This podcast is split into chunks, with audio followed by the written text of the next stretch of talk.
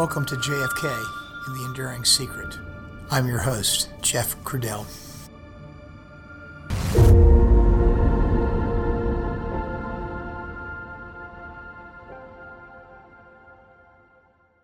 Hello, everyone, and welcome back to the podcast. Today's episode is episode 61. In today's episode, we continue the epic transition from Parkland Hospital to Air Force One and the ensuing trip back to Andrews Air Force Base. We cover the time on the plane and a number of epic and related events, including the moment when Robert Kennedy heard the news about his brother. So, without further ado, let's listen to episode 61 of JFK the Enduring Secret.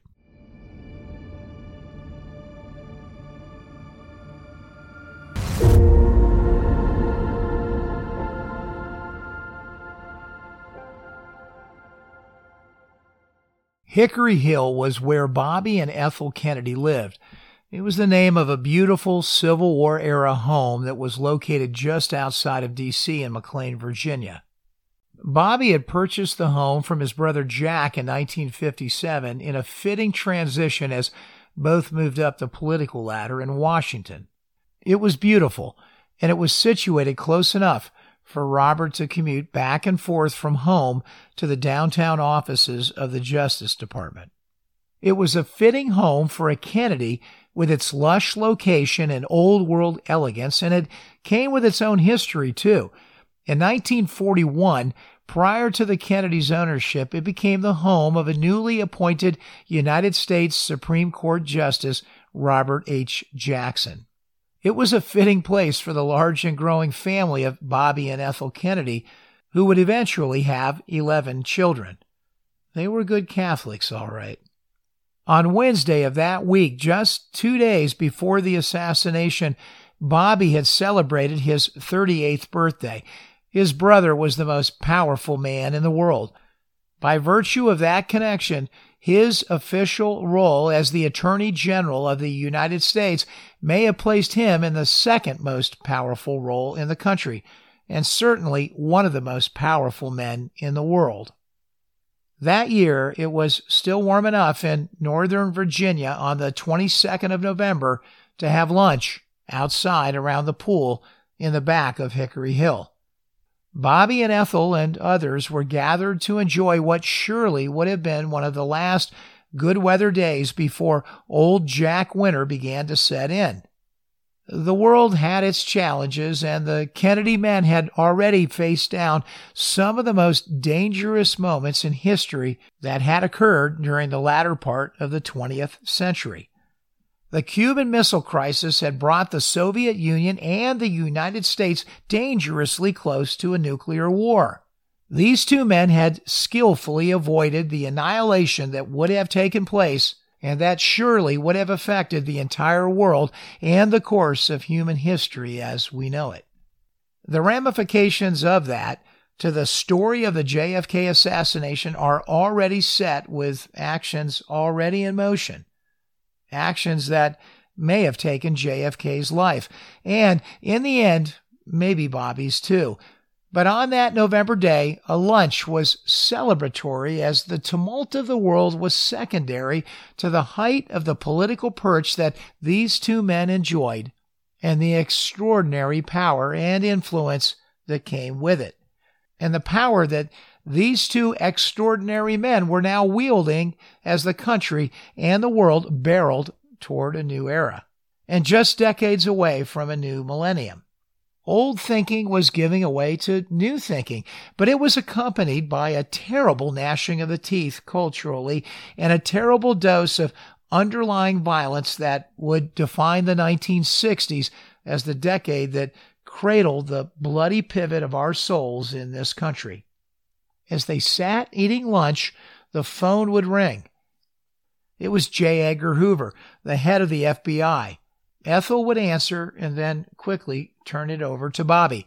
In a terse call, he would inform Bobby Kennedy that the president had been shot, but that they had very little details on what was happening or how bad the wound was. In typical Hoover style, he would offer no personal comment and the call would end abruptly. Instantly, Bobby Kennedy was running on adrenaline. He knew his brother had been shot, but he wasn't sure what the outcome was. He was upstairs in a dash now at the Hickory Hill house, and he was trying to get himself dressed to go to Dallas. There were pictures of the family upstairs all over, and they were on the walls of this beautiful home. He was staring at them and into them. There was all sorts of family history portrayed in those pictures, including some with his oldest brother, Joe Kennedy Jr., who had died in World War II. And there were pictures of his sister, Kathleen Kennedy, as well. She, too, had already passed from this earth. While he was trying to dress, his wife Ethel had made her way upstairs, and shortly after that came John McCone, a trusted Kennedy confidant who had been chosen to run the CIA after the firing of Allen Dulles in the midst of the Bay of Pigs fiasco. McCone was visiting with Bobby that day at Hickory Hill. He would enter the room and ask Bobby if he knew yet how serious the wound was that JFK had suffered, and Robert Kennedy answered back with a simple, No, I don't. At just about that moment, a special phone began to ring in the bedroom. It was a direct extension back to the White House. Bobby grabbed the phone. At first, he thought the caller was Clint Hill, who was the Secret Service agent that was charged with taking care of Jackie. But it turned out to be Taz Shepard, Naval Commander Tazewell Taylor Shepard, whose official title was Military Aide to the President. In the trauma that he was most certainly undergoing, Bobby Kennedy became confused as to who had called him. It was now that the real news came. For many of us who are old enough, we have either been on the telephone ourselves and received shocking personal news that way, or have been with someone who was on the telephone and receiving shocking news. Just like the Kennedys on that day, in that bedroom that day, at that moment, as humans, the most dreaded news was now here. And Robert was now on the end of the receiver hearing it fresh and raw, the first time he would receive the crushing news of the death of his brother. And he would cry out, He's dead. Shortly, the three of them, Robert Kennedy and his wife Ethel and McCone, would begin to make their way downstairs. They had other guests there at Hickory Hill that day, some there already and some already gathering because of the news. The small group in the living room included Robert Morgenthau, a friend of Bobby's and the U.S. Attorney for the Southern District of New York.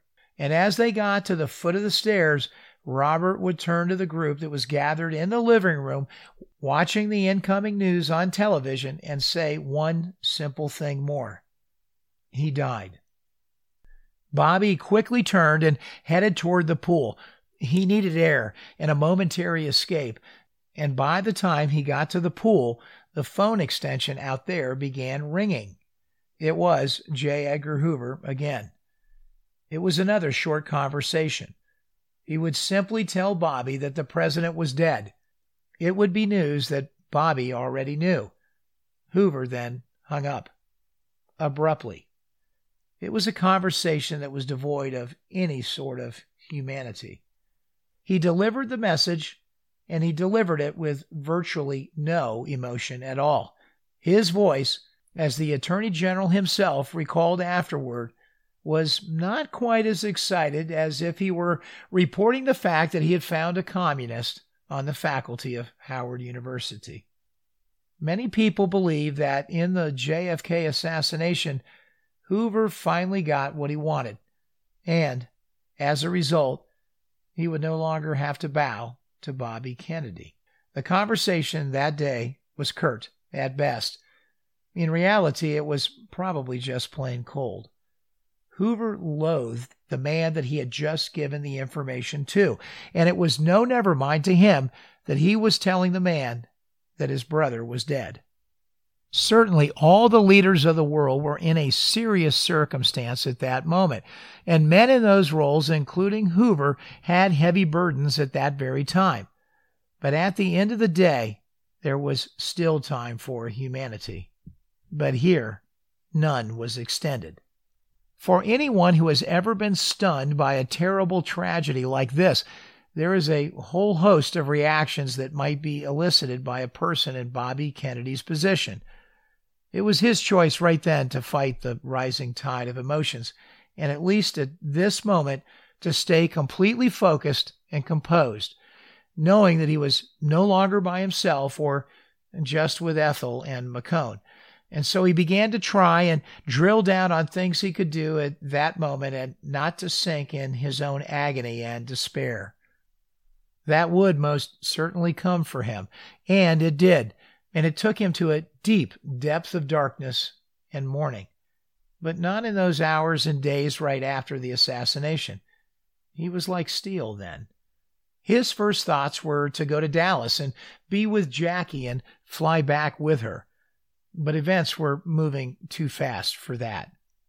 In a terribly telling punctuation of the hate that Hoover felt for Robert Kennedy, in the nine months after the assassination of JFK, the nine months that Robert remained in his presidential cabinet role as the Attorney General of the United States, even though Hoover and Kennedy's office were both on the same floor at the Justice Department, Hoover never came down the hall to spend even a few minutes to offer a personal condolence to Robert Kennedy over the loss of his brother.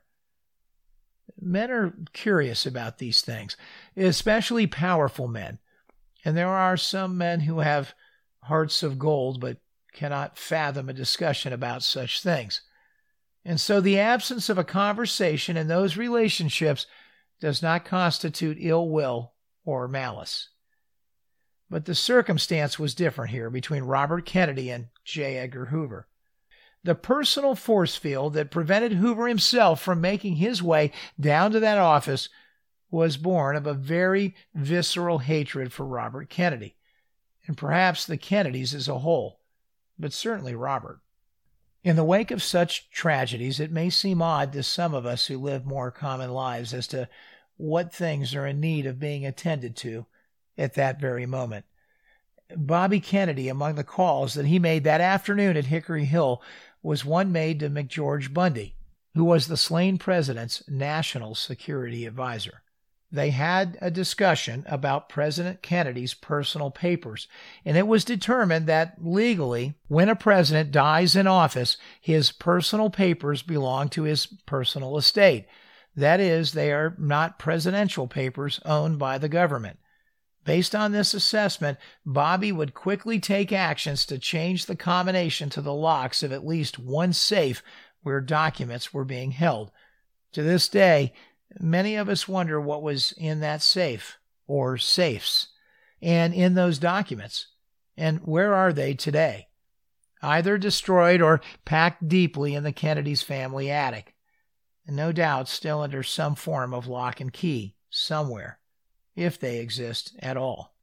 Meanwhile, back at the Pentagon, there were concerns building from General Maxwell Taylor. Taylor was the chairman of the Joint Chiefs of Staff with no one knowing exactly who or what had been initiated as part of the assassination, or whether or not this was a broader conspiracy and whether or not there was more coming from the Russians, well, this was all problematic to the military for sure. One of the most important things to do, the first order of business, was to ensure that the satchel carrying the nuclear codes was safe. And he knew it would be because he knew he could count on the signal corps to put the bag in close proximity to the new commander in chief. Unfortunately, Johnson had not been briefed. He knew that such a bag existed all right, but he had no idea what the protocols were. And if there had been an immediate need for some form of war strike, some form of retaliation that required immediate action, well, it was quite possible that the country's retaliatory arsenal strike could be held up until he had been led through instructions by Taz Shepard, instructions that he would be receiving for the first time under the most utmost of pressure and circumstances. Fortunately for all of us and for the rest of the world, at that moment, there was no need. We don't know what goes on inside the command centers and what protocols are exactly deployed by the superpowers in order to make the split second decision of whether an international showdown is happening and underway. It's probably good that we don't. It's also probably essential. Nevertheless, the football that was being held by Ira Gearhart that day was a real thing, even back then, and it was there safe and sound and within the clutches of both the dead president and the living one. Before the plane had taken off, those that were in the stateroom of Air Force One were updated with news that entailed an interesting turn of events. It was now being reported that the police had entered a theater in Dallas and arrested a man for the killing of a policeman, Officer J.D. Tippit. They were also learning that this man that had been detained was the only man missing from a head count that had been taken by the supervisor at the Texas Schoolbook Depository, a building right there in Dealey Plaza where the shooting had taken place. These pieces were beginning to come together. There seemed to be a man that was clearly involved in the shooting. His name was Lee Harvey Oswald. Up in the cockpit of Air Force One, and before the plane had taken off, Andrews Air Force Base radioed, eager to find out the plane's plan. What is your estimated time of departure? In a few minutes, the crew responded. Do you have any passengers aboard? Full load, 40 plus. Is Mrs. Kennedy aboard? Affirmative. They were ready to go, and that was happening just as the swearing in ceremony was ending and the roar of the jet's engines was powering up. Not everyone on the plane got to see the swearing in. There were 27 observers in the stateroom at the time of the ceremony, but there was a total of about 40 passengers on the plane's manifest.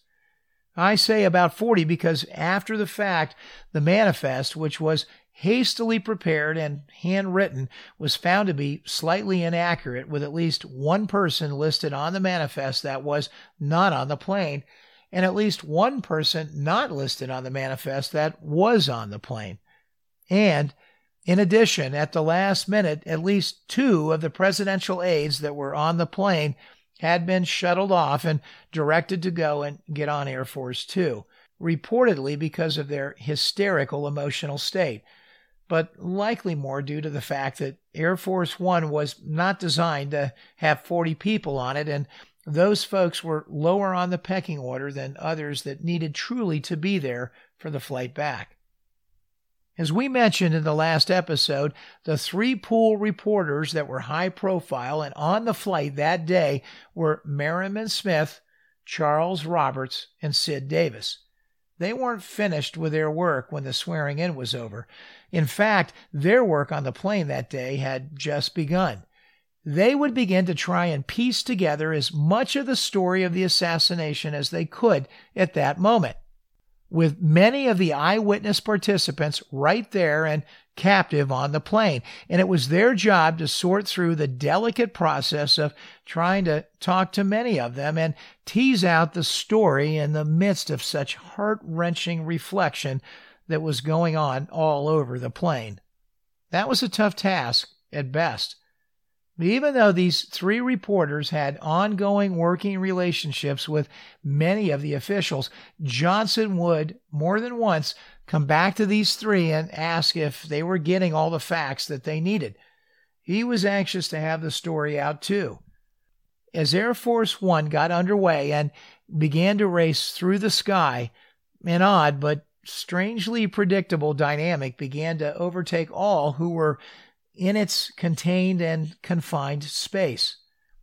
The Kennedy people were congregating in the aft of the plane with the president's body, and the Johnson people were occupying the rest of the plane.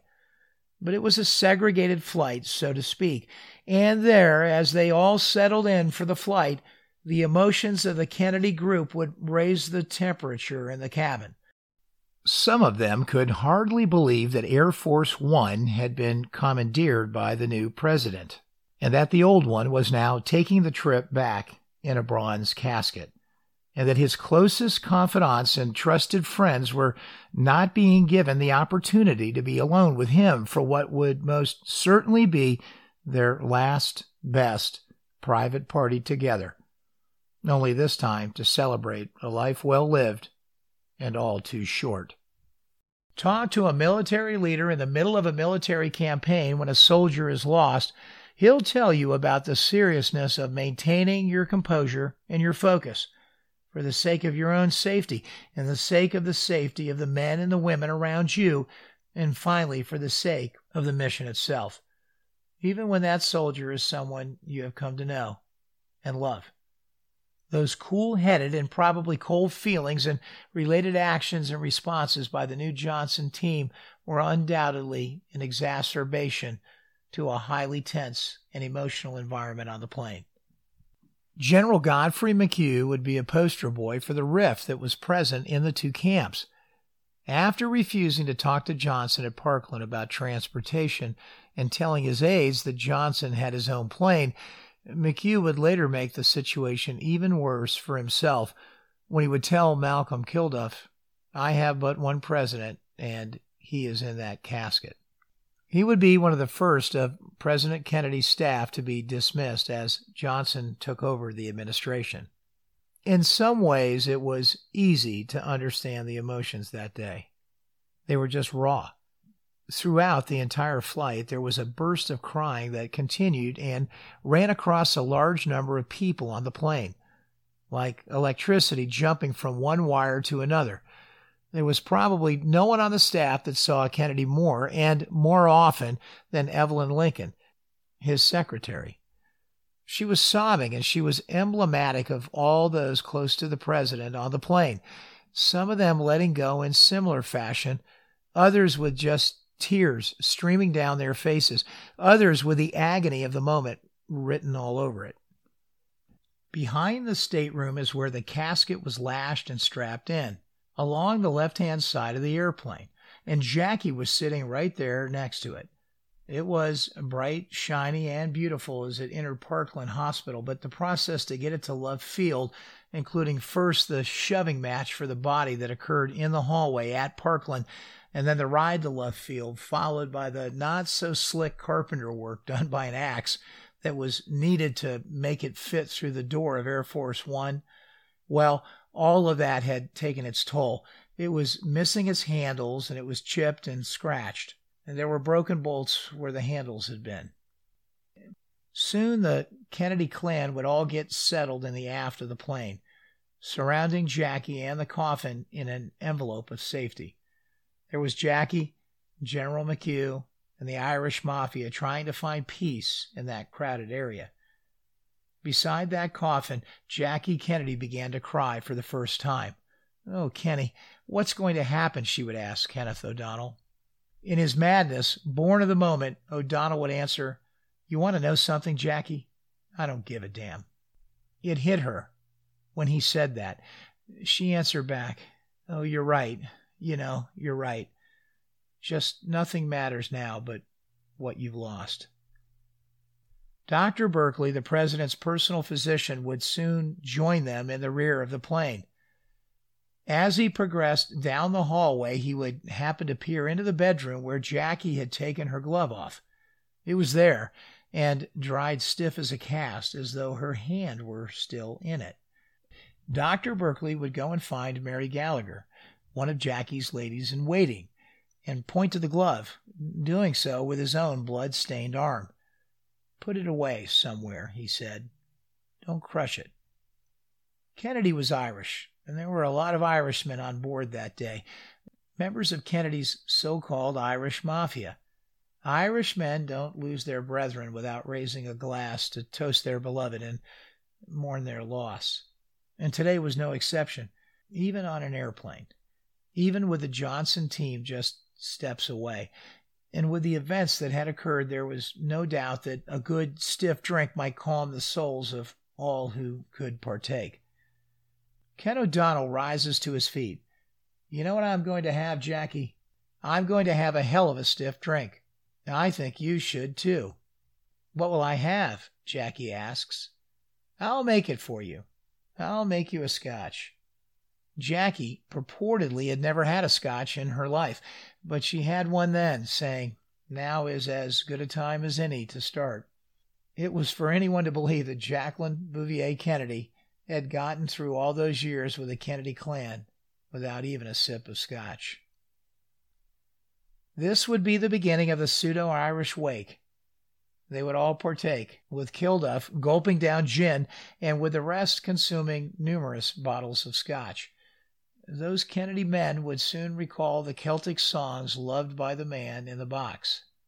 Filled with emotion, their thoughts and discussions began to turn to the funeral and how it should be organized, and how this should be the last, best send off to their old friend and to Jackie's husband and to the leader of the free world.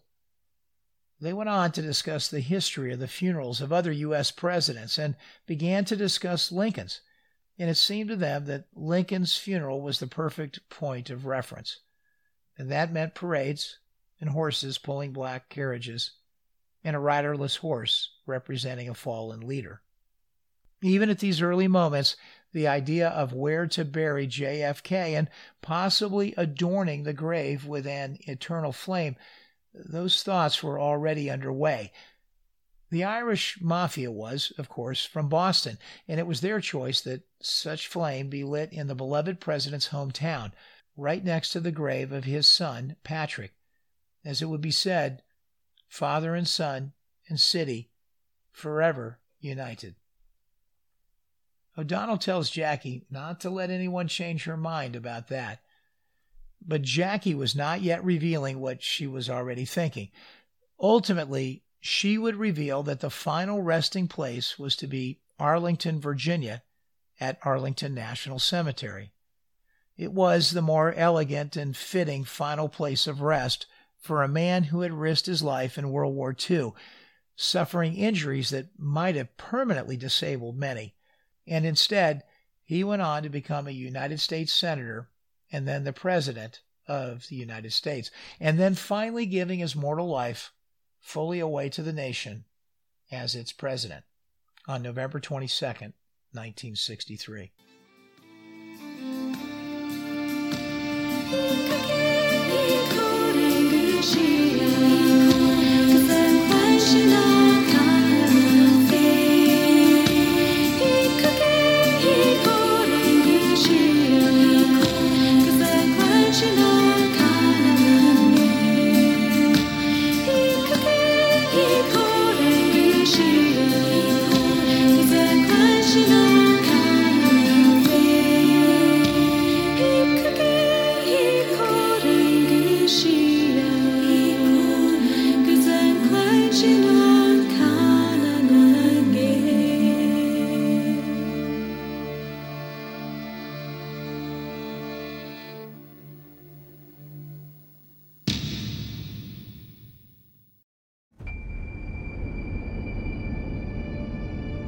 You for listening to episode 61 of JFK The Enduring Secret.